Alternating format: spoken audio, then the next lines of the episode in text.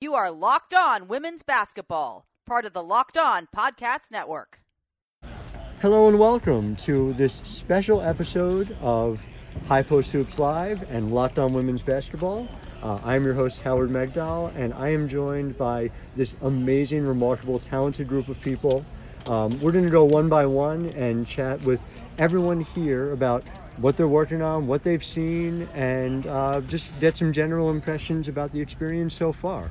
Um, so, place I would love to start is with Erica Ayala. Erica, hi. Hi, Howard. How are you? I'm good. Um, I want to talk to you about what you saw, which is while um, there was media avail for the players, there was also a women's empowerment conversation. Yes, and this seems to be a trend with uh, the WNBA to focus on uh, women's empowerment panel or inspiring women. They had a lunch. They've had a luncheon for several years, and so you saw former players, um, and then uh, Rebecca Lobo was the, the moderator there. Talking to fans about the importance of the WNBA beyond just the sport itself. And some of the conversations included everything from jokingly uh, Cheryl Reeve saying that she would love to find um, women owned businesses in Minnesota that can help rescind her fines that she's received for, for technicals and being tossed out of the game to larger conversations about diversity and not just gender diversity, but thinking about when you have a difference of thought and opinion that you get a better product. And uh, also, Cheryl Reeve and, and others on the panel talking about the importance of being able to highlight the authentic voices of their players. Uh, Cheryl Reeve talked about um, an incident that Seimone Augustus had in Minnesota of being racially profiled, um, but also of some of the things that back home that her community is dealing with. And as not just as a head coach but as another woman. Right. the importance of being able to support seimone in whatever process she was going through but also whatever she felt was important or the team of course uh, the minnesota lynx felt would be important as they grapple through not only the challenges that society brings but also being able to celebrate and triumph other women. Uh, something that i really loved was um, you know, Cheryl Reeve and her Reevisms. Can we coin that? Sure. Maybe. That seems Um, reasonable. She, I'm sure she wouldn't complain. She uh, Reevisms. There you go. Hashtag Reevisms. Um, she noted that not only is it important to support women for all of that, but also she, you know, threw some shade, uh, if you will, um, to the NBA commissioner for some comments that he made, saying that according to I would presume data and uh, statistics that he had, that women aren't supporting the WNBA, which is something that perhaps because of some of the things I mentioned before, Reeve and other people have taken exception to. Um, but also, that's an opportunity to make the support for the WNBA um, very present and prominent in all things. So this has always bothered me. There are a lot of criticisms of the league that bother me, but in particular the idea that all right, if you have and you know what what we do is part of what I think is a growing effort to change that, but in many ways a media blackout, real limited amount of media, and then so therefore men and women alike are limited in what they're receiving information about the lead, being able to follow the lead. The lead is on TV once a week and it's not even a dedicated night. So it might be Thursday, it might be Tuesday. You, you don't even know. And then women are somehow to blame for not following the lead, as if men get their media from like newspapers and TV, and women get their media what from like some sort of traveling pants that gives you scores. Like, I mean, it just has never made any sense to me, and yet you don't haven't, have. haven't you- made their round to me yet. Yes, I, I, and and yet somehow women are individually to blame. And again, it goes back to sort of this larger issue that like men fail individually, but women fail collectively somehow in our popular imagination. Um, and Howard, first, what I'll say is, um, at the sake, at your expense of embarrassing you, um, I think that's why I, at least, am very thankful for what you have done in the space you've created for all of us. Because a lot of us have met for the first time, including me meeting Blake in his home for the first time. Um, but we've had these conversations Right. even in the what 24 hours that we've all been together and there are things that those of us who identify as women, who identify as women of color, feel that we are up against. That is an unfair um, kind of standard, or lack thereof, perhaps, um, that we don't necessarily think that our our male, our white male peers experience. But even being able to have that conversation, you asking that question to me, to us, is important in trying to figure out how to, what I would call, um, just erase the arbitrary um, rules that are set forth, um, or or the standards, the norms. And so, you know, I don't know that uh, there are any special traveling pants that us women get our news from t- to go back. it, obviously, I, I know. will. I will. That'd be a Uh, you know, I. I certainly don't have them today. Um, I'm wearing a dress, um, so there's that. Um, maybe we should more, wear more pantsuits. anyway, uh, I digress. Um, Did that come up, by the way? At the, was there any sort of acknowledgement? Because we're in 2018. We're in a very specific moment in time. Uh, did that come up at all at the panel? I'm just out of curiosity. Um, not perhaps as as uh, sub sub as much of a subtweet as I just put it, but yes, Right. that did come up. Um, talking about women in roles as coaches, as presidents of universities, Mm-hmm. as um, you know personalities in women's basketball, and the leverage.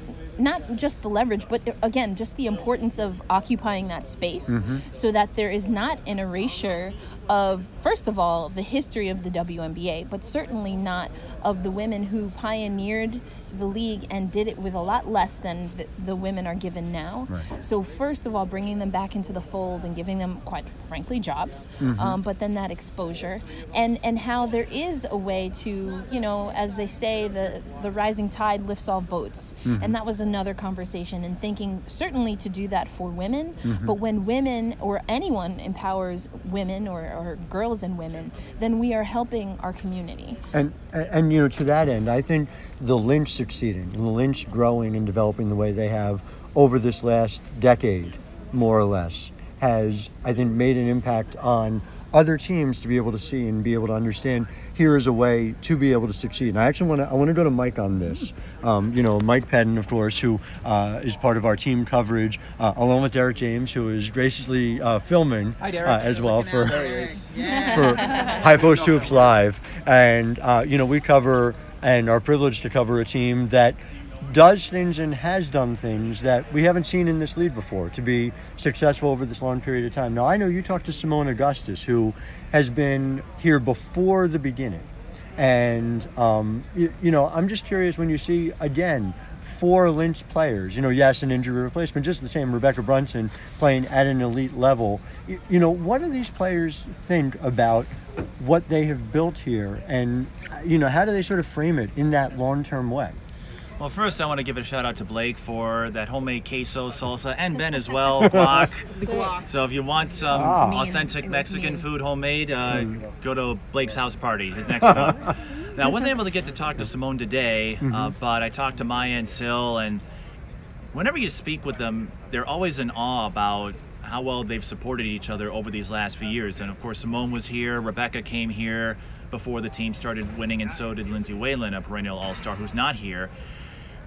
And the way they are able to put aside egos, uh, self interest to keep this going is remarkable. I think Cheryl Reeve discussed that at the start of the season. You know, the impact of winning a title, it's great for the team and the community, but on an individual basis, sometimes you start thinking about your own branding, and that's why some players departed after maybe winning one or two titles. Renee Montgomery comes to mind. She moved to Atlanta. Devereaux Peters did the same thing, going to Indiana after winning a couple here.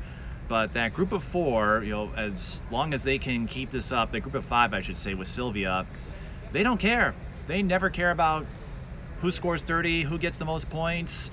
They know they're all better with each other, mm-hmm. and that's why they've been so successful. And even last year, when folks were thinking maybe this was the end of their dynasty, they found a way to make fools out of most of us and prove ageless. I think I wrote that in Game Five Yeah. last year. Just the way they continue to defy age, and we're seeing that more often in sports mm-hmm. as a whole. Serena Williams comes to mind. You know, these athletes are doing things in their 30s that a few years ago we thought, well, put a fork in it, they're done. in their later 30s. I mean, you know, Yeah. Sue Bird and Diana Taurasi are not just all stars here on Legacy. They are both having some of the best seasons they've had. You know, I'm, one of the things I'm working on here is a Sue Bird story. It was amazing to me. Per synergy, defensive points per possession, Sue Bird is number one in the league defensively right now, which is an amazing thing. And so uh, I talked to Dan Hughes a little bit about that, and you know, Dan really talked about the fact that Sue made that a focus of the way in which she was uh, working even in training camp, which is just, you know, again, it goes back to what you're saying that to have Sue Bird looking to get better at her age is just a remarkable thing. Ari, I want to turn to you because you had a really interesting conversation, I thought, uh, with Candace and with Chelsea. If you had to choose, do you think that Candace does a better Chelsea or Chelsea does a better Candace? What are your thoughts on this? I'm voting Chelsea does it better, Candace. I have not seen fingers go that way, mm-hmm. mimicking somebody in my whole life. Like I've I've struggled with crooked fingers, and so my friends do it, but Chelsea nailed it. Got the point and everything. Let me ask you more, more seriously. You- You're about to uh, headline our orange carpet coverage. Absolutely. And the extent to which the culture in this mm-hmm. league is undercovered, in the mm-hmm. same way that the lead is undercovered. How significant do you think that is, and how much of that change needs to take place in order for this league to ascend to where we all believe it can and should be? I actually talked to Michelle Voepel at ESPN um, at great length about that today, and we were talking about shedding the old image of protecting the players by hiding their identity, into transforming it into a place where they should be free to be themselves. I think it's imperative, especially nowadays, because social media is becoming more prominent and. Frankly, the world is be- becoming more nosy, and mm-hmm. so they want to know everything that you do. And if you have a player like I was talking to Liz Cambage for the first time in my life today, mm-hmm. and she is me, is me, is me. So I'm gonna look at her game differently now, and that mm-hmm. matters. And that a younger generation who didn't play basketball, who aren't like super fans, can relate to somebody who hears Drake on and wants to bust out a move in the middle of the court. And that's what's gonna draw in fans. That is where, in the past, the WNBA has lacked um, with covering their players on a personal level and that's I challenge everybody to try to get to know the personality, like journalists out there, to try to get to the pers- know the personality behind the player because it matters to this upcoming generation. A generation of whom has they're the first generation to have the WNBA their entire life. So I think that the, the time is now for that. I mean, it's a great point, and to me, it's there.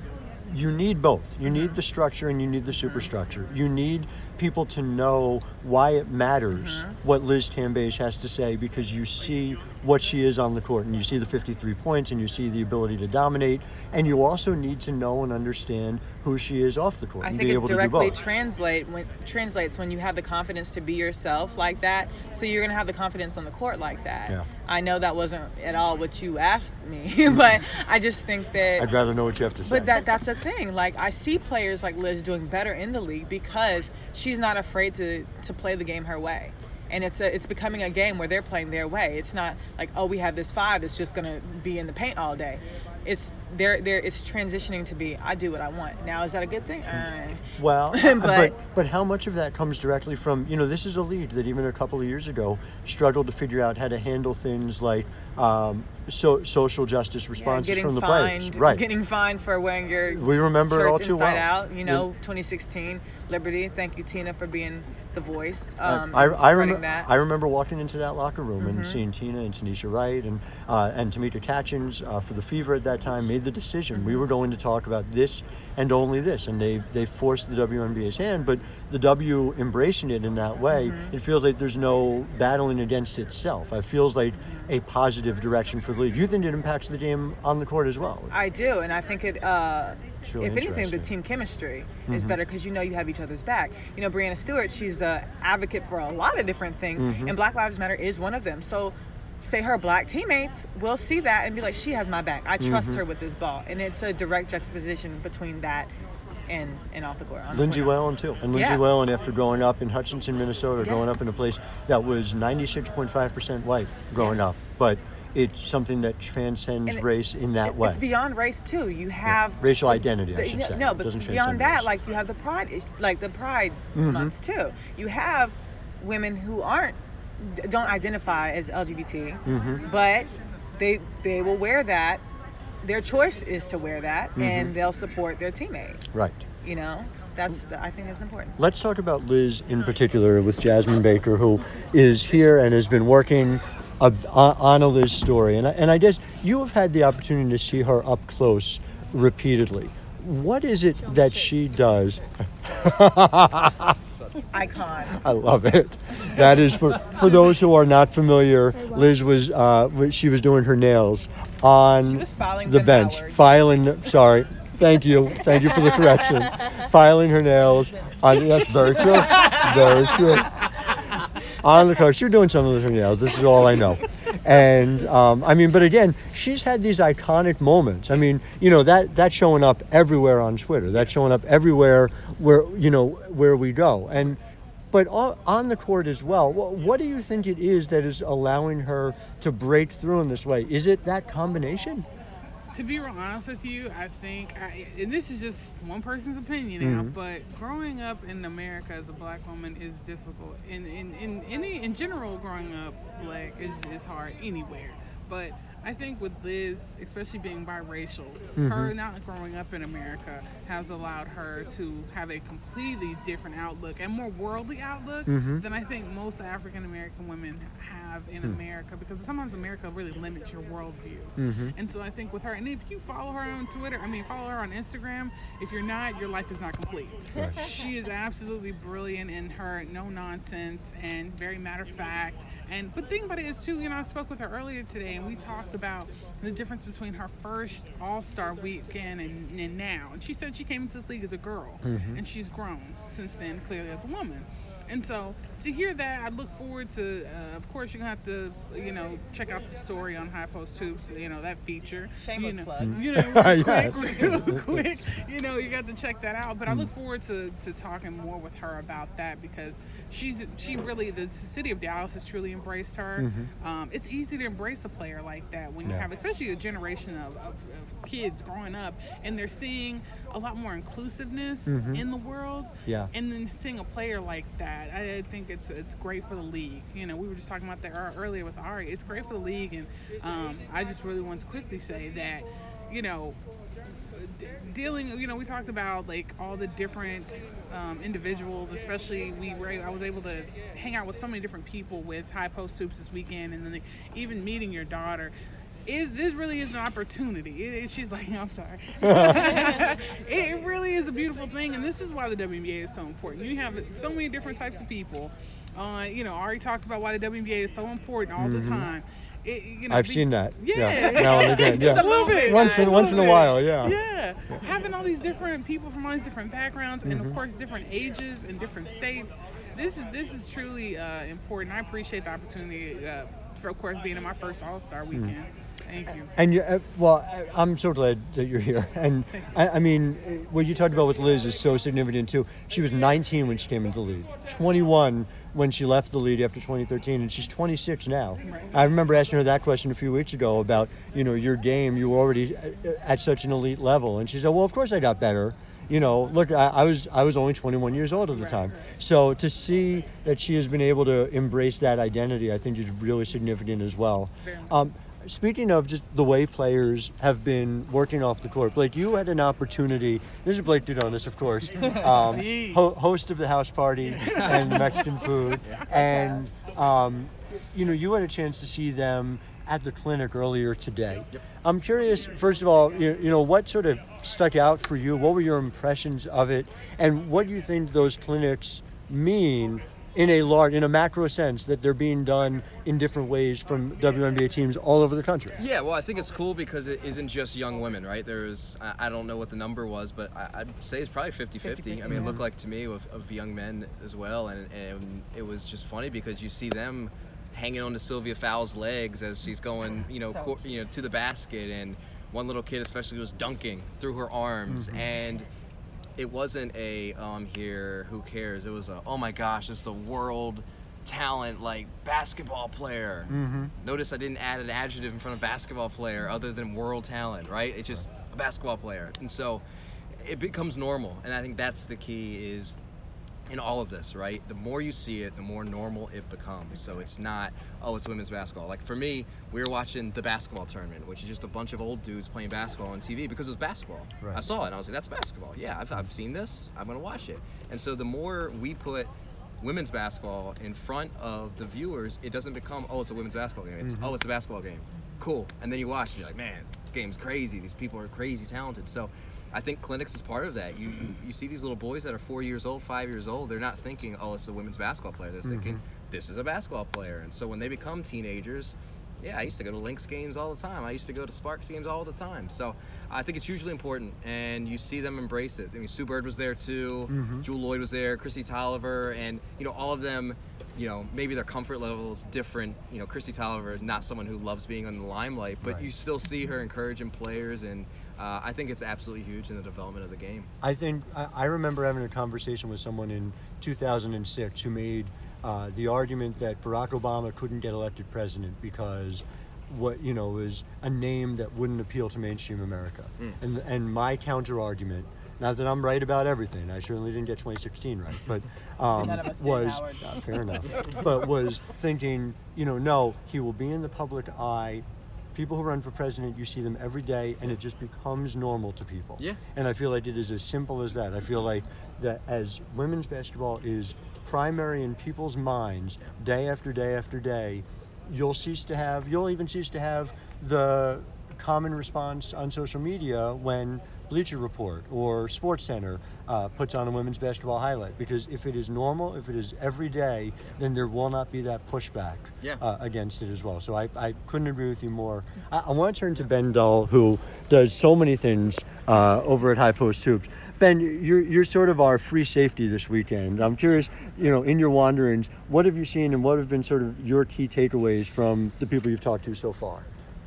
Um, well, talking about the season, one of the one of the things I keep coming back to is, um, it's interesting to hear like you, Rebecca Lobo, um, LaChina Robinson, people that have been watching and you know can recall, and can just speak on much more than I ever can historically with this league. They say it's the best it's ever been, and so the natural follow up is well, why? Like, what made that happen? And one of the things I've kind of started to um, just come to grips with is like it doesn't have to be that complicated. Liz Cambage, Angel McCoughtry, DeWanna Bonner, and A'ja Wilson weren't in the WNBA last year. Mm-hmm. Asia being a rookie, and then the other three weren't here as well. And there are other players too that have been infused into the talent pool, and it makes a big difference. And I got to talk to two of those four players, and you know they've they're very complimentary of, of each other, and they agree because it's not, you know, the Sparks and the Lynx can't just beat up on everybody and those four players alone, those are impact players on four teams that are part of that middle class that has risen. And now it just, I mean, one through nine, it's just one big blob, and anyone can elevate themselves out of it. To, to that end, you- you made that argument. We were talking on, on Slack, and I thought it was really interesting. The idea that how hard it was for any team to get four, let alone five players this year, just because look, if it's the best 22, how do you go about making sure uh, that everyone is represented? Do you think this is a league that ought to have expanded All Star Weekend beyond 22 players? Uh, sure. I mean, the fact that Tiffany Hayes isn't here, we've Yeah. we've we've hit that one over and For over again. Yeah. No Natasha Um, Howard. Natasha, Natasha Howard's Howard's another all-star one. level player as well. Who had a case, you know, I I had Courtney Vandersloot in my 22, who I think should have been here. So. not here. so sure it, it's you know it, it's tough like at some point you do have to you do have to you know draw that line but of course there's players that should be here and i think everyone seems to acknowledge it we just we don't totally know why. I love things shook out how they did I love the Vandersloot. She was the she's the career active leader in assist percentage. She was at 41.9% last year. She is at 41.9% this year. I mean, it's just these absurd numbers she's putting up, and she's doing it consistently over a couple of years, interspersed while playing overseas at the same time. It's just just a remarkable thing. Uh, before I, I turn to our, our last correspondent, you you had created something, a PhD program uh, for people to follow the league. Can you talk a little bit about that? Because I think it's just a huge resource, and I'm so glad that we have it. yeah i mean it's it's something really simple that some people in the nba community do um, they just you make a bunch of twitter lists and uh, the most recent nba version there's there are like a bunch more tiers to it you know there are individual lists for each team you know beat people covering the team you know, national people and whatnot. And I, I really simplified that, but I think, I think it's important. You know, of course, we want more coverage. We want more. You know, there need to be more dollars invested. There needs to be more. You know, the current TV partners could do a lot more and and slot in more programming. But also, like the people that are doing it, you have to like if you care, like read what they're doing, like listen to mm. their podcasts, like let them know that you're there. Um, because a lot of people that do it, I mean, a lot of people that are here, they paid their way out here. Um, you know, they don't they don't live some cushy life to do this. So the people that do do it, you know, if it's good, then remind them, and they'll you know they'll probably continue to do it. So. Ben, and Ben writes at High Post, but but also you should uh, plug. Who is it that does the Sparks coverage for the SB Nation Lakers blog? Silver screen and roll. Right, Silver Screen and Roll. Who does who does that coverage as well? I do. You do that. You do that as well. Yes. That's interesting. No, I wasn't aware of that. I mean, really, I, it took me a while to catch on. Everyone here is working and doing so many different things at so many different times, and we, and you know that is all part of the struggle. There's no question about it. But man, you guys are doing such amazing work everywhere you do it. So. Um, I want I, I want to turn to uh, our, our youngest correspondent, and this is uh, Mirabelle Megdal. Uh, Mirabelle Megdal, is that yes? Okay, and she um, wrote earlier this year for us about uh, Kia Nurse, and we liked what she had done, and so we were happy to uh, accept a little bit of nepotism as a potential charge against us, and brought her on back. Uh, Mirabelle, tell me a little bit about um, the story that you're working on and how you came about uh, doing it. Well, the story that I'm working on is really about like um I interviewed a lot of players and I asked them two um of the same questions and they were what is your shoe size? and um who's your best friend on the team? Um, and I got a lot of good answers and I gave Elena Delle Donne um, a third question. Um, it was um, it was how do you like being a basketball player at the same time as being a writer? And she said it feels really good. And it's going to be an interesting story because you, you- you're going to take into account everything that you're seeing and experiencing. This is your first All Star game this weekend, right? Yeah. I mean, what was it like? I guess was it exciting? We we went as a family to go see uh, Elena and the Mystics play last weekend, and now you turn around and a few days later, you know, you're there interviewing her. Was was there an excitement to being able to do that? Yeah. But it felt it felt like she was really close, right? She was accessible, and you were able to. Does it help you to be able to dream about the WNBA because you're able to see it? Do you think? Yeah, and one of the jobs I want to do is um to be a sports journalist. A sports journalist. Oh, interesting. like yeah. what I- you are. I, I don't know that I approve of that, but I guess if uh, if you feel strongly about it, I'll certainly help you in any way I can. Let's do one more before before we uh, call it a day here. Just a little round robin. Um, I'm curious um, who we think the MVP of the league is going to be right now, and so I'll go first and put myself on the spot. As of right now, uh, I would pick uh, Breanna Stewart. Uh, I think it's very close. I think the three in my mind are uh, are Stewie, are Liz Cambage, who's made a real surge of late, uh, and Elena Delle Donne, and uh, they all are able to do virtually everything on the court. Their teams, I think, are all championship contenders, but uh, Stewie would be my pick as of right now. Erica, what do you think? Oh boy. I think I would say Cambage, and that's probably just um, an East Coast. Well, she's not really. She's closer than Seattle. She is. Uh, and I, I tend to see more Dallas games, so I, I've, I've seen Cambage in action a little bit more, and I, I see what she does and what she is for the Dallas team. Um, you know, with that said, I, I know that, that Stewie is, is also that, but from from my eye test and, and just you know what I've I've consumed so far from this season, I'm, I'm gonna go with Cambage. Mike Pedden, what do you think? Uh, well, uh, if you can see, well, you'll just have to trust uh, my voice here. 'cause it's a little off camera. Wait, wait, we'll, Uh, we'll start. We're, we're getting you back. There we go. Alright, I guess I'm gonna throw a sleeper pick in there, and Oh. uh, probably the front runner for rookie of the year, but A'ja Wilson with all the points and rebounds she has done. Now Las Vegas still on the outside looking in in the playoff race, but the effect she's had on that team, you know, they moved locations, they were a little discombobulated. That's the right word. when they moved over from San Antonio, didn't have a whole lot of leadership. And A'ja Wilson transforming that team. Didn't have Moriah Jefferson early right. on either. Yeah. And only rookie here in this All Star field, and it, you can't discount the fact that she's in the top 10 in points and rebounds in her first season. That's a rarity for any rookie. Mm-hmm. Yeah. And so that's my sleeper pick. it's not So- bad. You, you right. know, you that got, would be an upset most likely with Stewie, but listen, she if, a, she a She's definitely contender. in the conversation. Yes. if, if the Whoever spark, yeah. otherwise, Yeah. I don't know what to tell you. the, if the, I mean, if the Sparks end up with a top two finish, how do you not put Candace Parker in, in, Oh, in yeah, there as well? Parker's been fabulous. I mean, uh, you know, again, top five in the lead in player and efficiency Sylvia rating as well. Fowles if the Lynx are able to get that second spot. No question about it. Absolutely. But- Here, we'll, we'll circle around here. Ben, wh- who's your MVP as of right now? Breanna Stewart.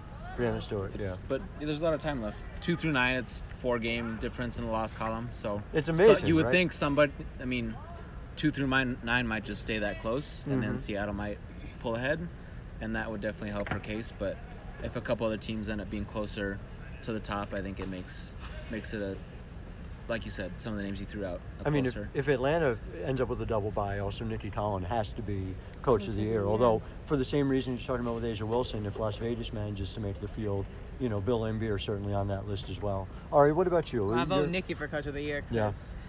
Atlanta. I, I don't know what y'all got in that water there right now, but keep it up. A lot of defense. Okay, Yeah, ATL, sure. stand up.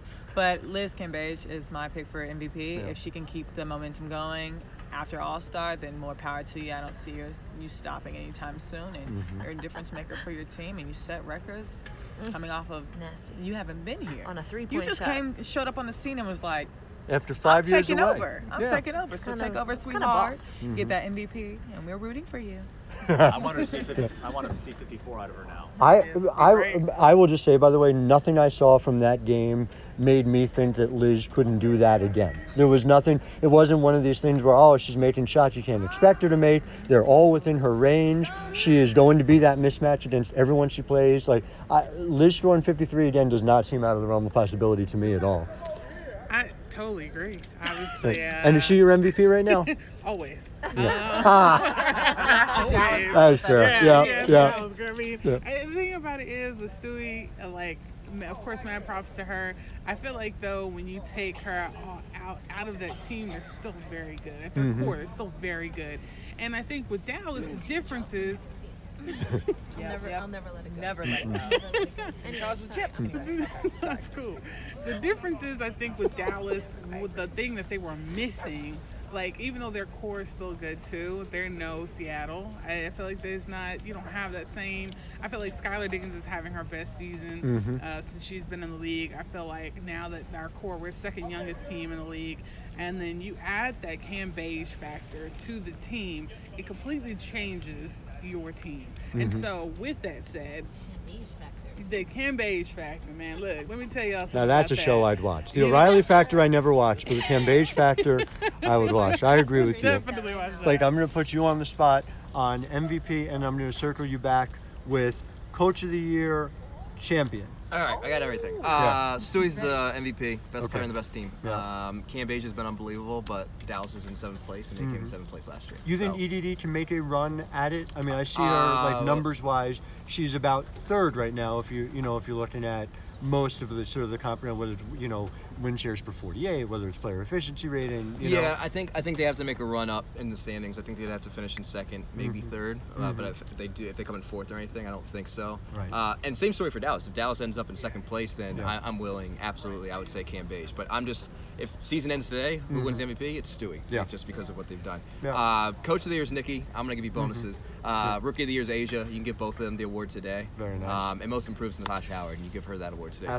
too. Be. Oh, Uh, Natasha Howard, although Cheyenne Parker, I think, has a good taste. Shine in Parker's music been well. good, but the team's not. So Yeah. Uh, and I'm not, Can we just put the, I, I always think it's interesting that the performance of a team can eliminate an individual Yeah. player Mm-hmm. from a top individual That's- award. That's that's a fair pushback uh, for sure. I just I, I just wonder It, it, for me personally, for me, I'm just like if if you're that outstanding or, and your performance has improved that much, shouldn't we see it somewhere amongst the Hmm. team, even if it's just a, a minor tick? But you, your point is is actually well taken. Uh, Hmm. who wins? My gosh, I mean, I, I I'm gonna cop out because if you tell me if you tell me le- legitimately, you can tell me Seattle, Atlanta, Dallas, Washington. I mean, you can tell me anyone's gonna win, Mm-hmm. and and they would. Uh, Minnesota and LA. Hello, I didn't even mention those two. So Mm-hmm. you could really convince me on any of them. Um, you know what? I'm gonna go Phoenix. Phoenix. I like it. And I would pick Washington, but you know I don't want to. Understood. Yes. Yes. Bias. Right. Right. What's- what's that that would be the clear. Jasmine, who's your champion?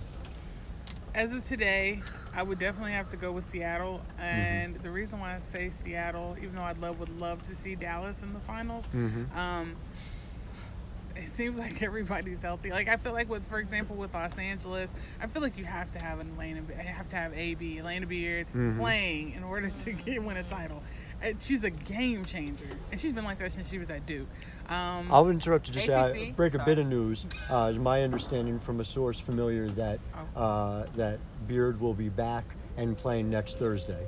So that's that's a huge yeah in time for the game against the Minnesota Lynx. Just be ready for that. okay. Yep. Yeah, I know, right? In time for Lynx. Yep. Here, go Um, go ahead. But yeah, uh, as far as coach of the year, of course, um, ATL, Mm-hmm. rookie of the year, A'ja Wilson. Man, like I'm, I'm excited and it's so interesting. Just want to throw this out here real quick. It's so interesting that we're having a we're having such a difficult time figuring all these answers out because the league is just that good. And I Mm-hmm. Was having the conversation with Erica the other day, and she was just like, "This is just the probably the best season that we've ever seen. The talent is just."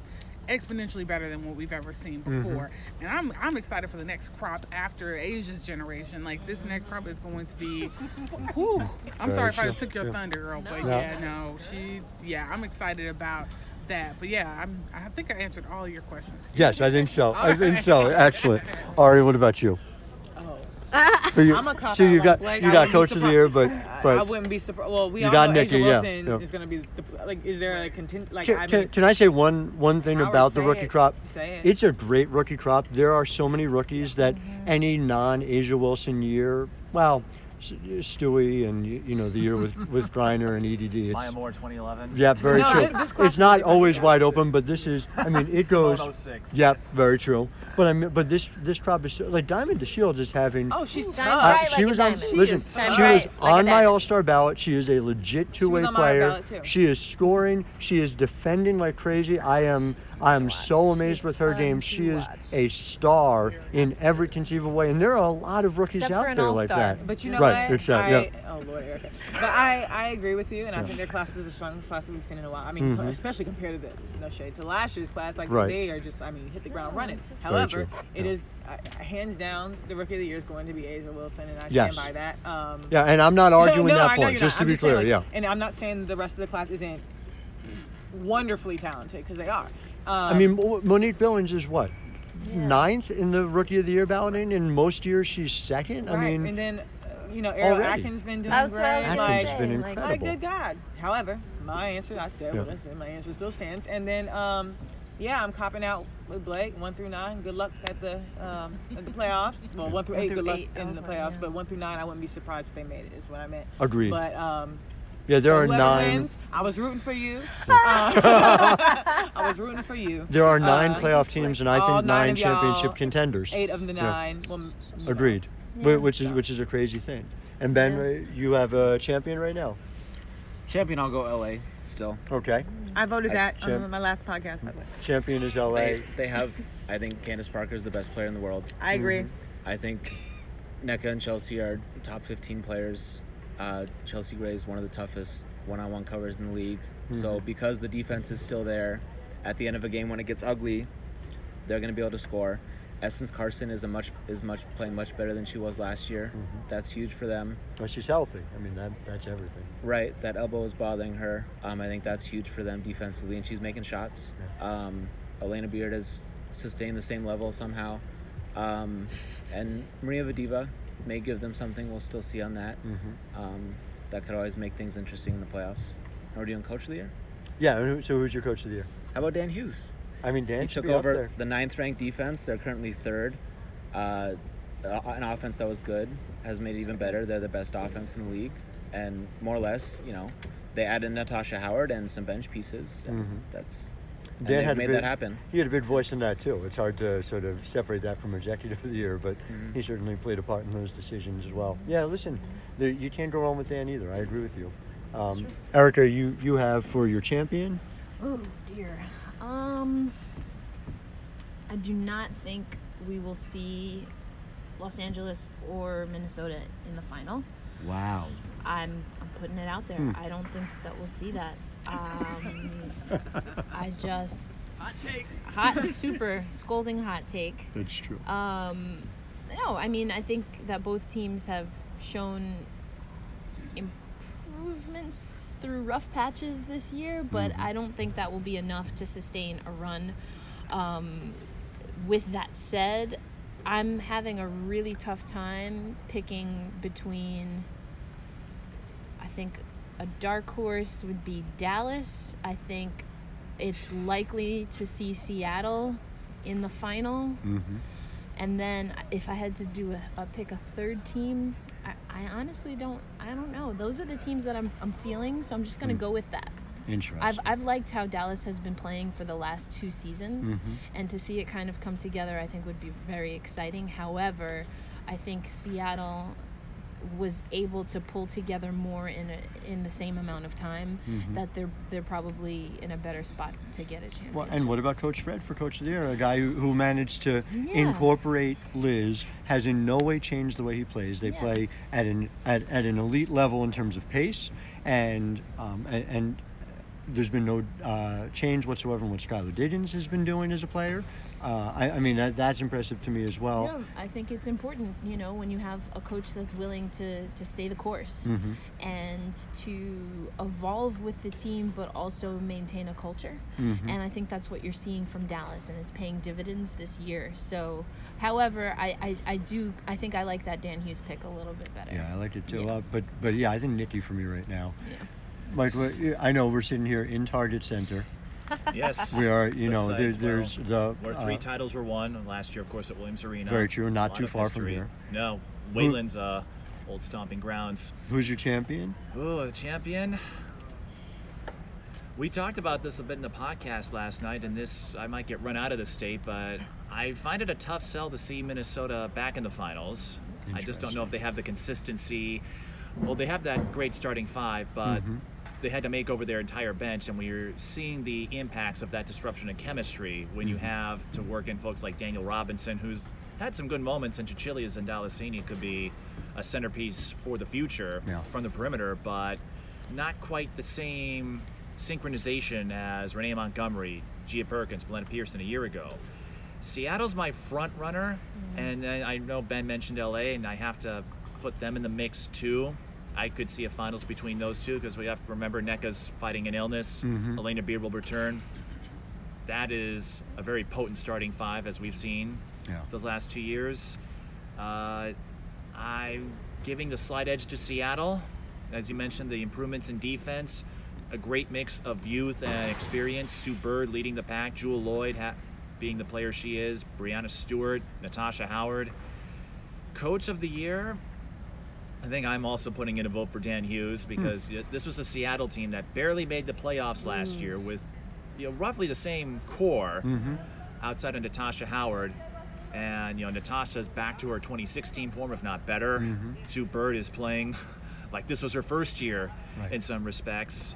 And Dan Hughes, he's a very intelligent, very astute coach, and we've seen that over the years. I mean, he took a San Antonio team that maybe didn't have a, the best talent, but found a way to make them competitive for so many years. Mhm. And we see that you know he's in a new home in Seattle, but he still hasn't lost that touch. So, Coach of the Year, Dan Hughes, Rookie of the Year. I think I mentioned that already with A'ja and Mhm. Champion. Slight edge to Seattle, Mm-hmm. but uh, say if my home team Minnesota Mm. goes on a nine-game winning streak to end the season, Yeah. they might change my mind. Fair They enough. proved I- me wrong once. Agreed. Mirabelle, should I put you on the spot, or you want you want to pass on this question? No, No, we're gonna pass on this question. What? The most valuable player? Do you think it's uh, Breanna Stewart? Um, It's Liz Cambage. What do you think? Elena think? Delle Donne. Elena Delle Donne. Interesting choice. Best free And throw shooter yeah, in the world. yeah, she certainly is. And who do you think she'll win it all this year? Do you think it'll be the Lynx? Do you think it'll be the Seattle Storm, the Washington Mystics? You think go full on Mystics and you pick Elena Delle Donne and the Can do Mystics the to win? Liberty? You can. It's a nice. I was just thinking it's a that. nice idea in the abstract. Yeah, we like, haven't talked about Liberty. To change my vote. Liberty or like- Orky and Nurse. Right But you. Yeah, I let's. So we're, we're, we're hoping. We're hoping, but yeah, that I, I We all know this one. This row We knows this. Wait till next year. we won't. Yeah, that's Wait right. till next year. As Liberty fans and, and, And Mets, Mets fans, fans. exactly right. I, I'll just end with by talking about briefly. I'm going to pick Minnesota to win it all. Mm. I think uh, Seattle uh, is going to end up the regular season number one, and I think that uh, they are going to be the other team in the finals. And the reason I'm going to pick Minnesota is I think if you give Cheryl Reeve and Maya Moore and Lindsay Whalen and Sylvia Fowles and Seimone Augustus and Rebekkah Brunson one month, you give them one month an opportunity to uh, figure it out, win a few games, an express season, maybe they have gotten to the point, and the league has gotten to the point where they can't dominate from start to finish anymore. But let me see them for one month with an opportunity to win a handful of games, and that title's right in front of them. I, I covered the 2015 All Star game, and I watched Maya Moore down the stretch perk up with about five minutes left and just basically decide, you know what, this game, this exhibition game is right in front of me. I'm going to go take it. Yeah. And she's won back to back All Star game MVPs because she just has that focus. You give her an opportunity to win that extra title. So that's that's my pick, and maybe it's because I'm sitting here in the Target Center. But Minnesota uh, beating Seattle um, this year, and uh, it's. awesome. But my God, I, I if any of the nine that we talked about win the WNBA title, I won't be shocked. And that's an amazing thing. That's 75% of the league. So, uh, well, listen, I want to thank all of you here for being part of what we are growing at High Post Hoops, what you're doing individually as well. I want each of you to, in turn, say how to follow you on Twitter. Because listen to me, everyone who's watching this, make sure you hear these voices. These are voices that matter. So, one by one, let's go through. Twitter handle is Oh, E Lindsay 08. E L I N D S A Y 08. I'm at the Mike Peden, so the and then my name, spelling P E D E N, the Mike Peden, except no substitutes. At split the post. At Ari Ivory, A R I I V O R Y, on every social platform. Jasmine Baker, you want to follow me on all social media We Got Game Two. At Blake Dudonis. If you don't know how to spell it, I don't want you to follow me. Then, It's been excellent. Yeah. But do you have do you have anything? entitled No. for you. No, I want Soon. to name it. And Mirabelle at, on a social media platform to be named later. Okay. All right. What about Derek? Should Yeah. we give him a little? Yeah, Derek. How? Is, is, isn't it Derek James NBA? It's at Derek James NBA, D R.